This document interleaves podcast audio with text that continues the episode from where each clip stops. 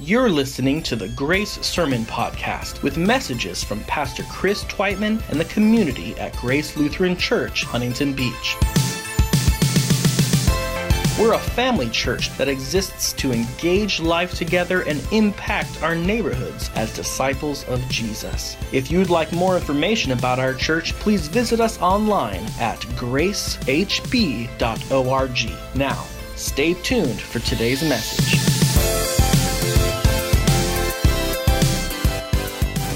One comes at the end of the Passover meal as Jesus breaks the bread and lifts up the cup and then points to both of them as signs of the offering of his body and blood for the sins of the world, what we refer to as Holy Communion.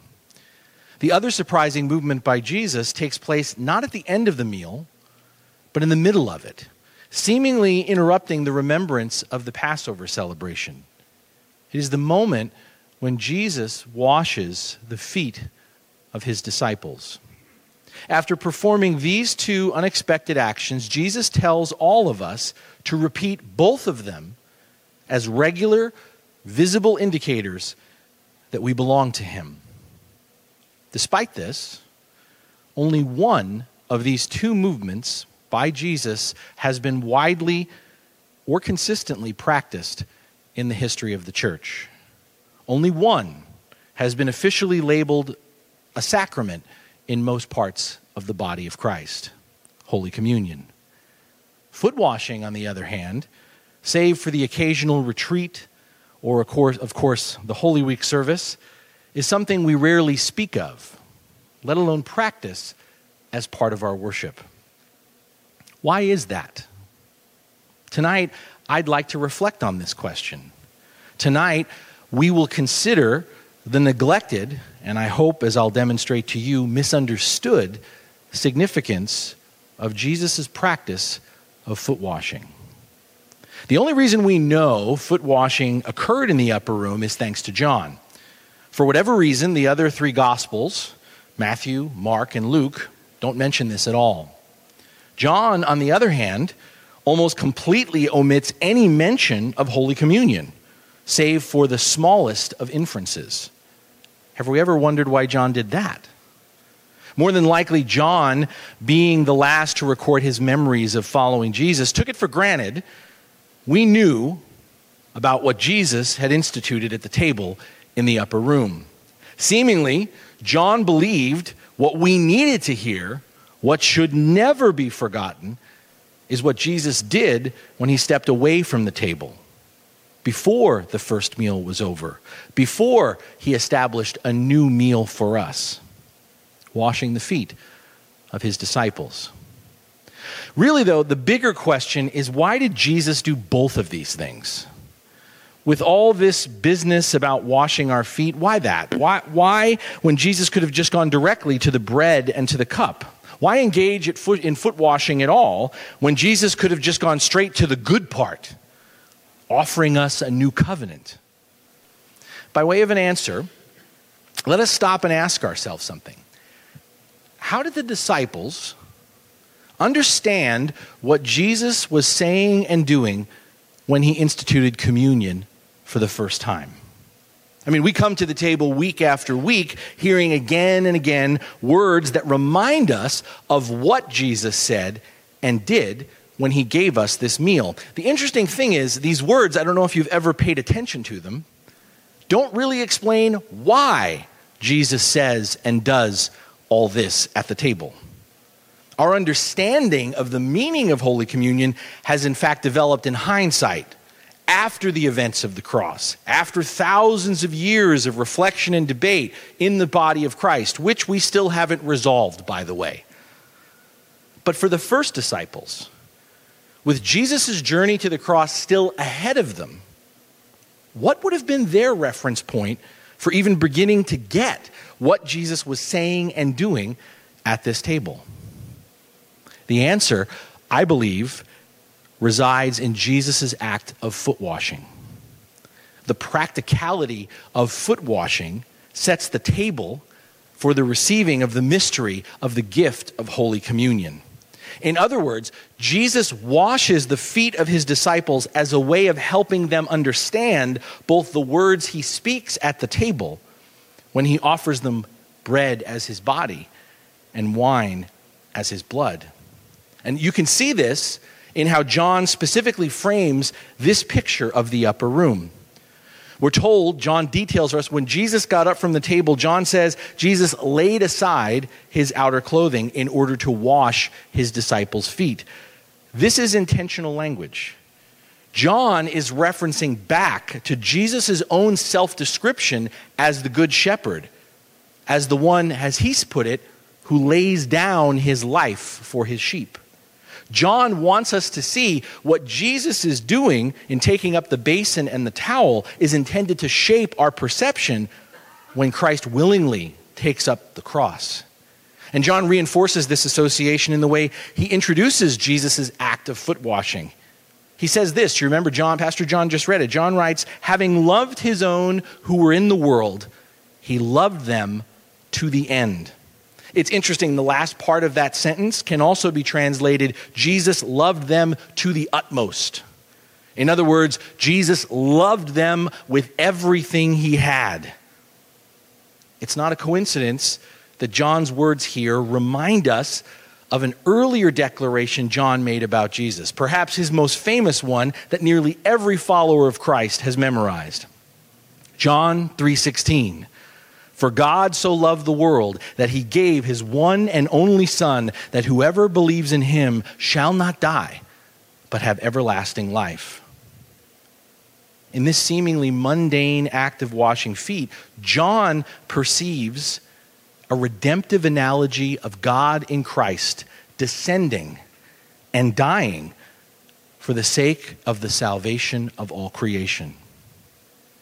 Now, part of the reason why I, I don't think we regularly practice foot washing in the church is because we fail to see things like this exactly what Jesus is doing here.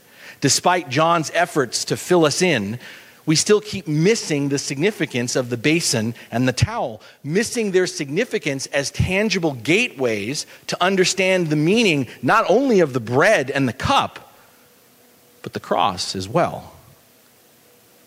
What Jesus does here in washing his disciples' feet is not just a random act of kindness. It's not just about how nasty and gross the feet of his disciples were, and therefore what a big deal it is that someone so important like Jesus was willing to get his hands dirty. My God, no more sermons about that.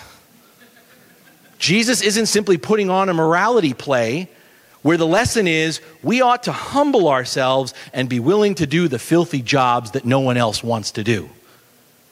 No. The act of foot washing is Jesus' final parable of the unfathomable truth and love of the reality of the kingdom of God. It is distinct from all the other parables Jesus gave us because this one isn't a story Jesus tells us. This parable is a living one, one that happens in real time as Jesus preaches to us from his knees and offers us the simplest but most profound explanation of Holy Communion and the cross. And it's this cleansing received through a, a humble act of service. Cleansing received through a humble act of service, provided not by a servant who looks to elevate his position over everyone else, but by the King of Kings who lowers himself in order to serve us all. Here is divine love that begins to be expressed with water, that invites us and brings us repeatedly to the table and which is ultimately and decisively put on display on a hill called Calvary. But there's more. The way John recollects it, there is more meaning and significance for Jesus as to his gesture of foot washing. I don't know if we heard it. We're going to hear more of it after I'm done when we close out the reading in John 13. But Jesus also relates what he does to the call of discipleship he specifically points back to what he's just done and presents it as the definition of what it means to follow him. Jesus, in fact, frames the spirit and practice of foot washing by way of a commandment. A new commandment I give you, Jesus says love one another. Now, at first, this doesn't sound all that new, right? I mean, based on these first words spoken by Jesus, this is the same old commandment, going all the way back to Leviticus.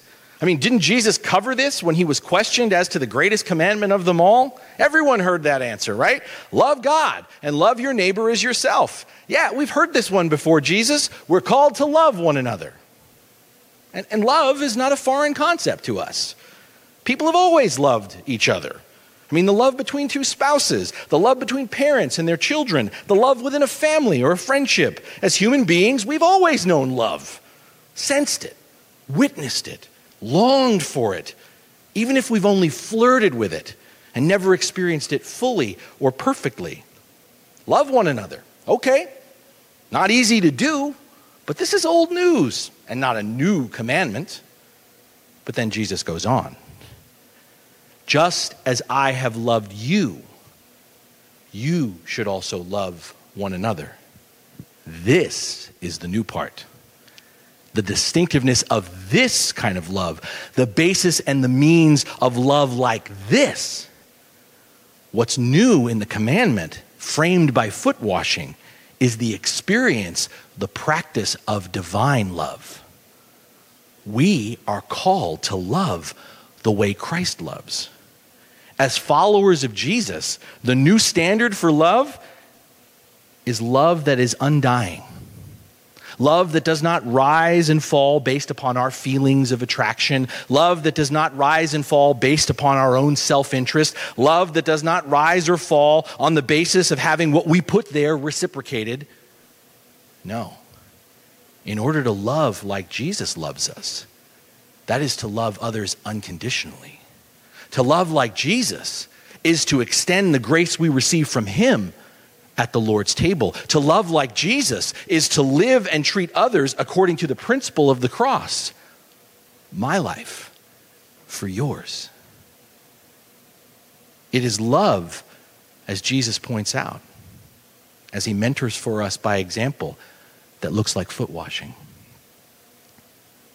Too many Christians too many Christians have reduced following Jesus to basically doing nothing. Nothing except coming to the table and receiving the bread and the cup. We have done this in fearful reaction to abuses of grace, where God's grace toward us has been made contingent upon our human works. And while it is most certainly true that we are saved by grace alone, it is also undeniably true that saving grace is never enough. Sorry, saving grace is never alone. Merit based works righteousness, earning our way into God's good graces, is one thing. A dangerous and flawed path that inevitably leads both to legalism and moralism. However, at the same time, the riches of God's grace, God's good graces, inevitably, purposefully inspire our righteous living, reflecting the character and truth of Christ to others. The Apostle Paul, himself a staunch critic of salvation by merit, once wrote, We work out our salvation with fear and trembling, because it is God who works in us to will and act according to his good purpose.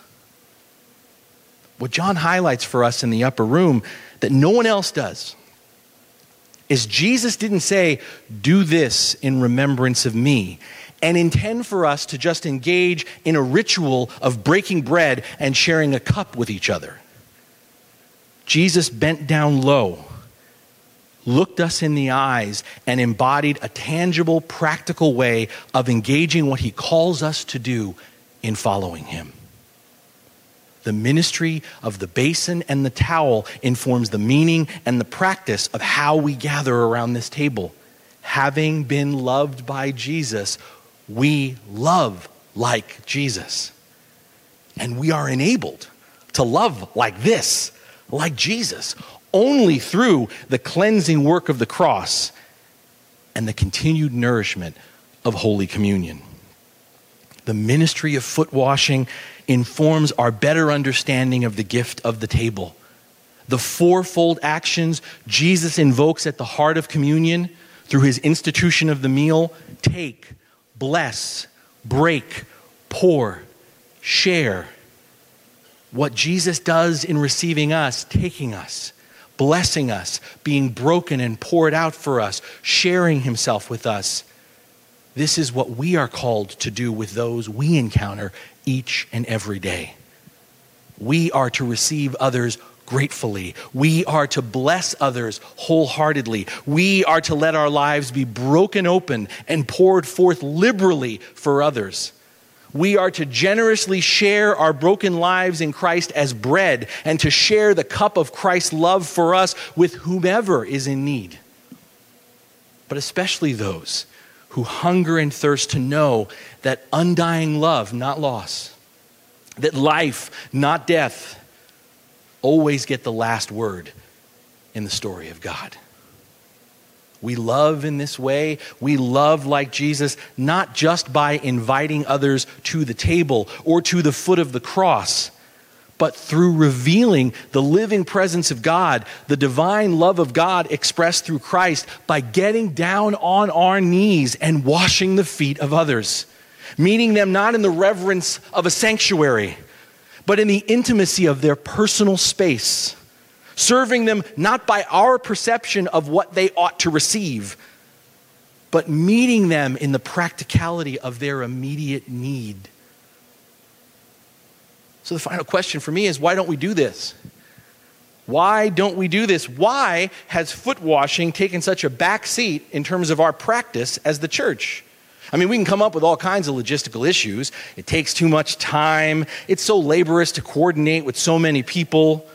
But even when foot washing is offered, and I've noticed this the last couple of years, and it's ironic we're not offering it tonight, but even when foot washing is offered at a worship service, so few of us actually participate in it.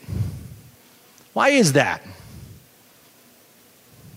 Maybe it's because, like the rest of the disciples, what Jesus does here provokes more of our disapproval than our admiration. I mean, Peter, as you know, as you heard, becomes the fall guy in this story. I mean, he's always the fall guy, right? But he's the fall guy because, as always, Peter's just saying what the rest of the group is thinking. Peter interprets Jesus' actions as beneath the office of the Messiah, the way he, Peter, understands and envisions that role. And this isn't the first time Peter has had this beef either all the way back in Caesarea Philippi after his spirit led confession of Christ as Lord, Peter let the devil run wild with his expectations of the kind of Savior Jesus ought to be. And it conflicted strongly back then, and it still does now, with the actual Messiah Jesus is. Peter, you heard it at first, refuses to let Jesus wash his feet. Peter wants Jesus to get up off the ground, to stand up like the kind of leader Peter wants to follow. In a world that rewards rising stars, Jesus grabbing a towel and taking a knee is going the wrong way. Peter wants Jesus to act like a hero instead of taking a posture of a lowly servant. And beloved, we want the same in our assumption that the stairway to heaven goes up, we find ourselves uncomfortable with a God who in Christ comes down. We want heroes, not servants. I mean, heroes save the day and rescue us. Heroes show up, get us out of a jam, and then move on. Servants don't just rescue us, they do the deeper, longer work of ensuring we remain clean. Servants don't just solve our problems and then move on, they move in and become a part of our lives, preparing the way for us and expecting us to follow.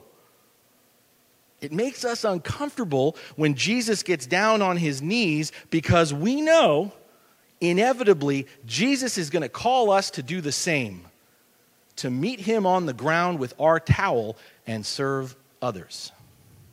We want heroes, not servants. We want to be heroes, not servants. We want to be heroes, not servants. When Jesus insists foot washing is how it's going to be, did you notice this? You'll hear it a little bit later. Peter doesn't miss a beat as he later boldly claims, I will lay down my life for you. I will lay down my life for you. If Jesus isn't going to be the hero, then Peter will take up the charge. Peter is sincere in his determination to defend the honor of Christ.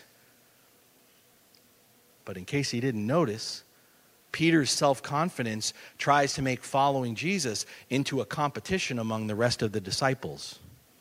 A competition, by the way, he's already conveniently won. Sincerity is always a poor substitute for faithfulness. The ultimate irony is Peter, in trying to stand up for Jesus, is actually rejecting the character, the identity of Christ as the one who comes down, who is among us as the one who serves. And we're no different. Like Peter, we insist on our own version of heroic spirituality I mean, serving others is all well and good. Yes, by all means, let us serve. Serving others is all well and good, but the real brass ring we often end up chasing after is how we can make a name for ourselves in the service of Christ. How often we wrestle not against flesh and blood, but against our need for approval and our obsession with recognition but, beloved, no matter how far down we get in the trenches, if all we're looking for is to rise above the average, ordinary Christian, then we're not serving others. We're not serving Jesus. All we're serving is our own self inflated ego. Name only admirers of Jesus are never unwelcome in the kingdom of God. But eventually, they will find themselves uncomfortable in the upper room with the posture Jesus calls us to take to show the world we follow him. Jesus could have been the hero. Jesus could have been the hero, but he chooses to be the servant. And Jesus does this to show us how salvation happens and what love looks like. And then Jesus calls us to follow him, not up, up and away, but down on our knees with a towel and a basin. We all want to be the hero, but Jesus calls us to be servants, to lift up others by lowering our opinion of ourselves.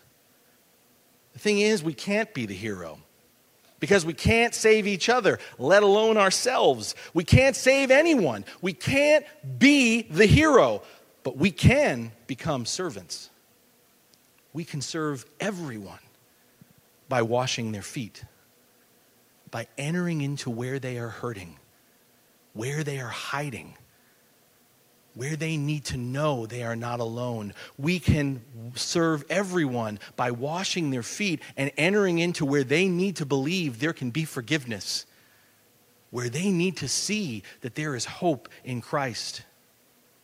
We can wash each other's feet as witnesses to undying love. Undying love is the eternal, redemptive love that Jesus extends to us. Undying love is both gracious and costly in its giving first from the cross and then as it continues to be served up here at the table. Undying love is both gracious and costly in sharing it with others as we come down off our pedestals, as we lay aside our preconceived notions and predetermined biases, as we enter into our own passion narrative and take up our cross daily and follow Jesus. In the end, we don't wash each other's feet in order to cleanse them, to make each other clean. Jesus has already done this. We wash each other's feet because we have been made clean by Jesus.